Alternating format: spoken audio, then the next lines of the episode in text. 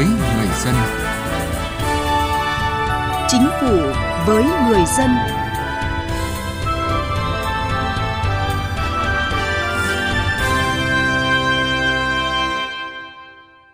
Xin kính chào quý vị và các bạn, thưa quý vị và các bạn. Theo Bảo hiểm xã hội Việt Nam, những năm qua, số người tham gia bảo hiểm xã hội tự nguyện liên tục tăng.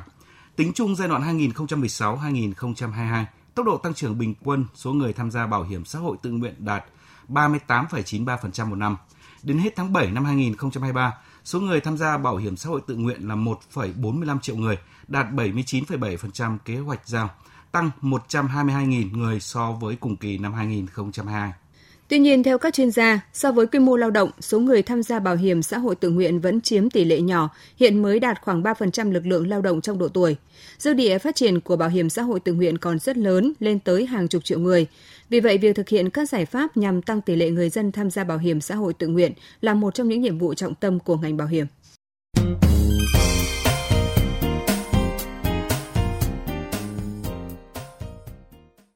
Thưa quý vị, thưa các bạn, Cùng với quá trình xây dựng luật bảo hiểm xã hội năm 2014, các quy định về bảo hiểm xã hội tự nguyện đã được sửa đổi theo hướng gia tăng quyền lợi thụ hưởng, thực hiện chính sách hỗ trợ tiền đóng nhằm khuyến khích thúc đẩy người dân tham gia bảo hiểm xã hội tự nguyện để tự đảm bảo an sinh cho chính mình.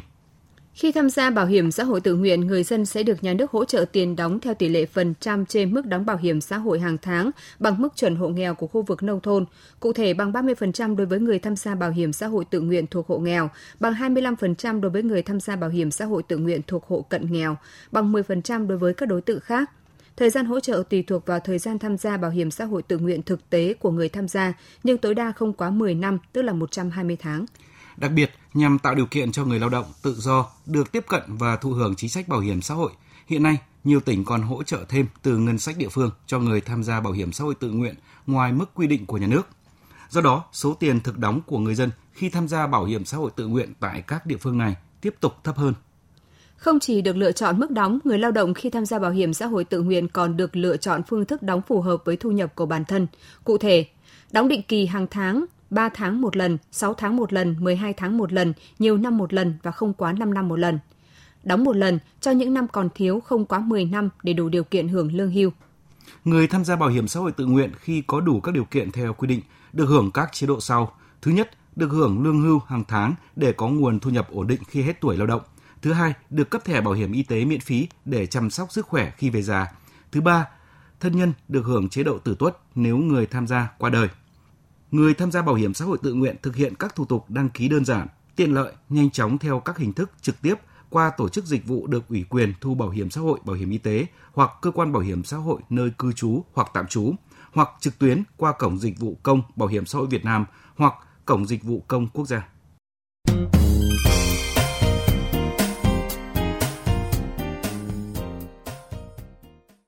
Thưa quý vị, thưa các bạn, như chúng tôi đã đề cập, bảo hiểm xã hội tự nguyện là loại hình bảo hiểm do nhà nước tổ chức mà người tham gia hoàn toàn tự nguyện và được lựa chọn mức đóng, phương thức đóng phù hợp với thu nhập của mình.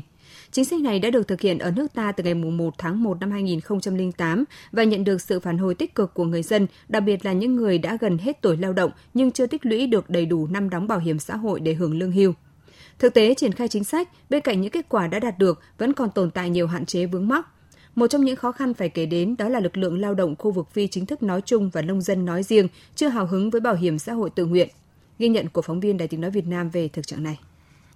Lên Hà Nội bán rau đã được gần 15 năm. Chị Nguyễn Thị Hiền cho biết thu nhập của chị mỗi tháng được khoảng 5 triệu đồng. Chị đủ chi tiêu và gửi về quê cho chồng nuôi ba đứa con ăn học. Cách đây 2 năm, chị Hiền đã mua bảo hiểm y tế. Còn với bảo hiểm xã hội tự nguyện thì chị chưa bao giờ nghe nói đến tôi đã mua bảo hiểm y tế phòng lúc ốm đau còn bảo hiểm xã hội thì tôi chưa nghe đến chưa có khả năng nên tôi cũng chưa mua Do hoàn cảnh khó khăn, vợ chồng chị Lê Thị Liên Hương, quê ở Thái Bình, phải gửi hai con nhỏ cho bà ngoại nuôi để lên Hà Nội kiếm sống bằng nghề mua bán đồng nát. Số tiền kiếm được một phần nhỏ vợ chồng chị dùng để thuê nhà và chi tiêu hàng ngày, phần còn lại gửi về quê để bố mẹ nuôi con. Thu nhập bấp bênh nên việc đóng bảo hiểm là điều khó khăn đối với vợ chồng chị. Chị Hương chia sẻ. Tôi ở quê đi ra đây nên là à, mức thu nhập nó không được ổn định nên chúng tôi không đủ điều kiện để à, mua bảo hiểm đấy. Tiền kiếm được nó gửi về cho con đóng học rồi là cái trang trải à, sinh hoạt hàng ngày. Có thể nói đối tượng chưa thể hoặc không thể tham gia bảo hiểm xã hội tự nguyện chủ yếu là người nghèo. Và mặc dù đã nhiều lần được tuyên truyền về bảo hiểm xã hội tự nguyện, vậy nhưng chị Lê Thị Lụa ở Yên Bái vẫn không thể tham gia loại hình bảo hiểm này bởi theo chị, mức đóng bảo hiểm là quá sức với những người nông dân Công việc của tôi là thu nhập nó không được ổn định, đủ để sinh sống, còn à, cũng muốn tham gia để à, dành lại ít tiền để về già. Cái khó nó bó cái khôn nên là tôi chưa thể thu xếp được. Hoàn cảnh của chị Hiền, chị Lụa và vợ chồng chị Hương cũng là nỗi niềm chung của rất nhiều người lao động xa quê hiện nay. Họ đều mong muốn khi về già, lúc không còn sức lao động nữa thì hàng tháng sẽ nhận được một khoản tiền để khỏi dựa dẫm vào con cháu. Thế nhưng chuyện cơm áo gạo tiền trước mắt khiến cái khó bó cái khôn. Một rào cản khác khiến người lao động ở khu vực phi chính thức chưa mặn mà với bảo hiểm y tế và bảo hiểm xã hội tự nguyện, đó là thời gian đóng kéo dài, chế độ được hưởng chưa hấp dẫn. Anh Lê Đình Toàn làm nghề buôn bán và sửa chữa xe máy ở phố Ngọc Hà, quận Ba Đình, thành phố Hà Nội cho rằng anh đã tìm hiểu về loại hình bảo hiểm này và thấy chưa thực sự hấp dẫn. Vậy nên anh chọn giải pháp gửi tiền tiết kiệm bảo hiểm tự nguyện à, thực ra thì tôi thấy thời gian đóng dài một số tiền được hưởng không đáng là bao nhiêu cho nên tôi mới chọn phương án là à, gửi tiết kiệm để tiện khi cấp bách cần sử dụng là có thể lấy được ngay theo chuyên gia an sinh xã hội Phạm Nguyên Cường, có hơn 90% lao động phi chính thức không có chuyên môn kỹ thuật, họ tự tạo công việc và đa phần họ không có hợp đồng lao động.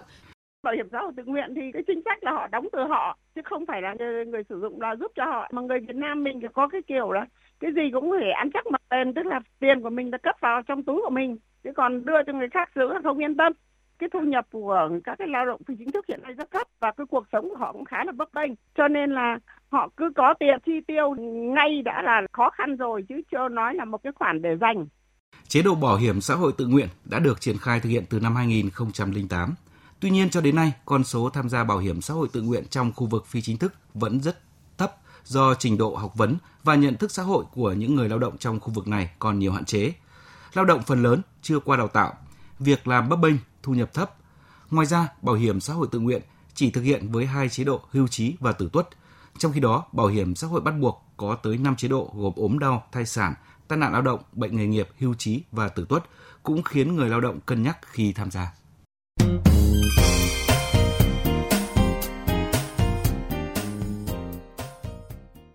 Thưa quý vị, thưa các bạn, toàn quốc có khoảng 50 triệu lao động, vậy nhưng chỉ có 1 phần 5 số này nằm trong diện bảo hiểm xã hội bắt buộc. Số còn lại là nông dân, người làm thuê với các công việc mang tính mùa vụ, đều nằm ngoài chế độ phúc lợi và bảo hiểm xã hội. Bảo hiểm xã hội tự nguyện ra đời là nhằm khắc phục khoảng trống đó. Chính bởi vậy, việc điều chỉnh một số quy định sao cho phù hợp với thực tế để thu hút ngày càng nhiều người dân tham gia bảo hiểm xã hội tự nguyện đang là vấn đề đặt ra. Thực tế cho thấy số lượng người tham gia bảo hiểm xã hội tự nguyện còn chưa cao, một phần là do người dân chưa hiểu được hết lợi ích của chính sách. Một phần cũng có nguyên nhân là do chính sách về bảo hiểm xã hội tự nguyện còn chưa đủ hấp dẫn người lao động. Vì vậy, làm thế nào để người dân hiểu được lợi ích và tăng được sức hấp dẫn của chính sách là giải pháp được đặt ra hiện nay. Ông Phạm Trường Giang, vụ trưởng vụ bảo hiểm xã hội, Bộ Lao động Thương binh và Xã hội nêu quan điểm đánh giá lại chính sách hỗ trợ tham gia thực hiện thì việc hỗ trợ nó đã phù hợp chưa và chỉ ra những cái bất cập đề xuất chính phủ cần thiết chúng ta có thể là tăng cường cái sự hỗ trợ thêm. Cái thứ hai là nghiên cứu các gói bảo trợ ngắn hạn linh hoạt. Ví dụ hiện nay, toàn bộ cái lao động nữ ở khu vực phi chính thức chưa có cơ hội để hưởng chế độ thai sản. Cái thời gian tới thì chúng ta cũng sẽ phải nghiên cứu hỗ trợ cái chính sách này. Để cho hiệu quả thời gian tới nó tốt hơn nữa, thì chúng ta phải đổi mới toàn diện cả nội dung hình thức và phương pháp thực hiện. Tại dự thảo luật bảo hiểm xã hội sửa đổi, Bộ Lao động Thương binh và Xã hội đề xuất giảm số năm đóng bảo hiểm xã hội để hưởng lương hưu từ 20 năm hiện nay xuống còn 15 năm đối với cả nhóm người tham gia theo hình thức tự nguyện và bắt buộc. Đồng thời, cơ quan soạn thảo đã đề xuất bổ sung nhiều chính sách mở rộng quyền lợi thu hút người tham gia bảo hiểm xã hội tự nguyện. Ông Đào Việt Ánh, Phó Tổng Giám đốc Bảo hiểm xã hội Việt Nam khẳng định, dư địa phát triển của bảo hiểm xã hội tự nguyện còn rất lớn. Trong cái bối cảnh hết sức là khó khăn của người dân cũng như là doanh nghiệp cả nước nói chung, chúng tôi thấy rằng là số lượng người à, dân tham gia bảo hiểm xã hội à, tự nguyện thì vừa thể hiện cái nhận thức của người dân về cái chính sách này đã ngày càng tăng. Trong cái quan điểm để chỉ đạo bảo hiểm xã hội tự nguyện thì chúng tôi à, thấy rằng là để mà người dân tham gia ngày càng đông đảo, ngày càng nhiều hơn về bảo hiểm xã hội tự nguyện Một mặt là chúng tôi sẽ tổ chức tốt nhất cái phục vụ của người tham gia bảo hiểm xã hội làm sao thực hiện ngày càng tốt hơn. Cái thứ hai là trong cái phương án sửa đổi luật chúng tôi cũng kiến nghị để làm sao tăng cường cái quyền lợi của người tham gia bảo hiểm xã hội. À, hiện nay thì chúng tôi cũng đang có cái đề xuất để làm sao cho người tham gia bảo hiểm xã hội tự nguyện thì không chỉ được hưởng hai chế độ mà được hưởng nhiều các cái chế độ hơn. Thì số lượng người tham gia bảo hiểm xã hội tự nguyện chúng tôi tin rằng nó sẽ ngày càng tăng và sẽ thực hiện được cái à, nghị quyết 28 của à, Trung ương về cải cách chính sách bảo hiểm xã hội để làm sao hướng tới tức là đến năm 2025 thì sẽ có 45% lực lượng lao động tham gia bảo hiểm xã hội trong đó có bảo hiểm xã hội tự nguyện. Để người dân tiếp cận một cách thuận lợi với các chính sách bảo hiểm xã hội thì công nghệ thông tin đóng vai trò rất quan trọng. Ông Nguyễn Hoàng Phương, Phó Giám đốc Trung tâm Công nghệ Thông tin Bảo hiểm xã hội Việt Nam thông tin. Các dịch công đã cung cấp đến cổng dịch công quốc gia và cổng dịch công của Bảo hiểm xã hội Việt Nam thì à, Bảo hiểm xã hội Việt Nam cũng mong muốn rằng sẽ mang lại nhiều cái tiện ích và tạo được cái sự thuận lợi tối đa cho người dân, cho doanh nghiệp và à, tiết kiệm thời gian chi phí khi tham gia và thụ hưởng các chế độ chính sách bảo hiểm xã hội. Dưới một góc nhìn khác, ông Bùi Sĩ Lợi, nguyên Phó chủ nhiệm Ủy ban các vấn đề xã hội của Quốc hội cho rằng, công tác tuyên truyền phổ biến pháp luật về bảo hiểm xã hội, biểu dương các đơn vị địa phương làm tốt chính sách để cổ vũ động viên người dân tham gia bảo hiểm xã hội cũng là những giải pháp hiệu quả cần được các cấp các ngành tăng cường đẩy mạnh trong thời gian tới. Chúng ta phải làm cho chính bản thân người lao động hiểu được bản chất chế độ của chúng ta là phải đảm bảo an sinh xã hội cho người dân. Muốn cho chính sách là hấp dẫn ấy, thì bản thân người thực hiện chính sách phải cởi mở thông thoáng. Cải cách thủ tục hành chính mua bảo hiểm nó phải dễ. Nơi nào mua cũng được cả khi mà người ta thấy cái lợi ích đó hoàn toàn phù hợp không lệ thuộc vào con cái điều đó nó rất ừ, có ý nghĩa nhân văn và nó có ý nghĩa xã hội sâu sắc. Để bảo đảm an sinh xã hội hướng tới bao phủ toàn dân, nhà nước đã có nhiều chính sách hỗ trợ đối với chính sách bảo hiểm xã hội, bảo hiểm thất nghiệp như quỹ bảo hiểm xã hội, để bảo đảm việc chi trả các chế độ cho người lao động. Ngoài ra, nhà nước còn hỗ trợ một phần tiền đóng bảo hiểm xã hội đối với người lao động tham gia bảo hiểm xã hội tự nguyện. Tuy nhiên, nhằm tăng sức hút đối với nhóm đối tượng này, nhiều chuyên gia an sinh cho rằng với loại hình cần thay đổi theo hướng linh hoạt, giảm bớt hoặc bỏ quy định về số năm người lao động đóng bảo hiểm xã hội tối thiểu để được hưởng chế độ hưu trí hàng tháng. Đối với bảo hiểm xã hội tự nguyện, cần tăng mức điều chỉnh thu nhập tháng đã đóng bảo hiểm xã hội tự nguyện một cách phù hợp để đảm bảo về sức mua của các khoản đã đóng này khi quy đổi về hiện tại do tác động của lạm phát theo thời gian. Triển khai các gói bảo hiểm xã hội ngắn hạn linh hoạt như ốm đau thai sản trợ cấp gia đình. Cần có sự thay đổi về quy định đóng hưởng và các chế độ hỗ trợ mức đóng với các nhóm lao động khác nhau cho phù hợp với đặc trưng công việc và gia đình và cần có chính sách hỗ trợ khác như cơ hội tiếp cận vốn với nhóm lao động tự làm và chủ cơ sở. Chương trình Chính phủ với người dân xin kết thúc ở đây. Cảm ơn quý vị và các bạn đã quan tâm theo dõi. Trợ giúp pháp lý cho người nghèo trong vụ việc hành chính.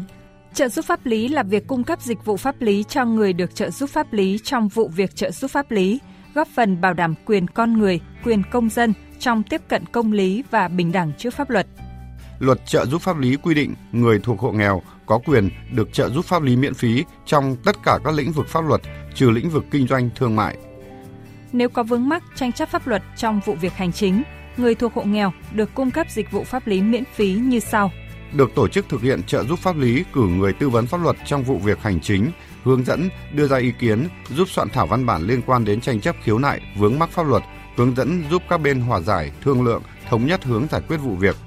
được tổ chức thực hiện trợ giúp pháp lý cử người tham gia tố tụng bảo vệ quyền và lợi ích hợp pháp trước các cơ quan tiến hành tố tụng khi người thuộc hộ nghèo là người khởi kiện, người có quyền và nghĩa vụ liên quan trong vụ án hành chính. Được tổ chức thực hiện trợ giúp pháp lý cử người đại diện ngoài tố tụng trước các cơ quan nhà nước có thẩm quyền khác để bảo vệ quyền và lợi ích hợp pháp cho người thuộc hộ nghèo trong vụ việc hành chính. Khi đến yêu cầu trợ giúp pháp lý, người thuộc hộ nghèo cần mang theo giấy chứng nhận hộ nghèo để chứng minh là người được trợ giúp pháp lý và các giấy tờ tài liệu khác có liên quan đến vụ việc. Quý vị và các bạn có thể tìm thông tin liên hệ của các trung tâm trợ giúp pháp lý nhà nước, tỉnh, thành phố trực thuộc trung ương và tổ chức tham gia trợ giúp pháp lý bằng cách truy cập danh sách tổ chức thực hiện trợ giúp pháp lý trên cổng thông tin điện tử Bộ Tư pháp, trang thông tin điện tử trợ giúp pháp lý Việt Nam, trang thông tin điện tử của Sở Tư pháp địa phương hoặc gọi về Cục Trợ giúp pháp lý Bộ Tư pháp theo số điện thoại 024 6273 9631 để được cung cấp thông tin.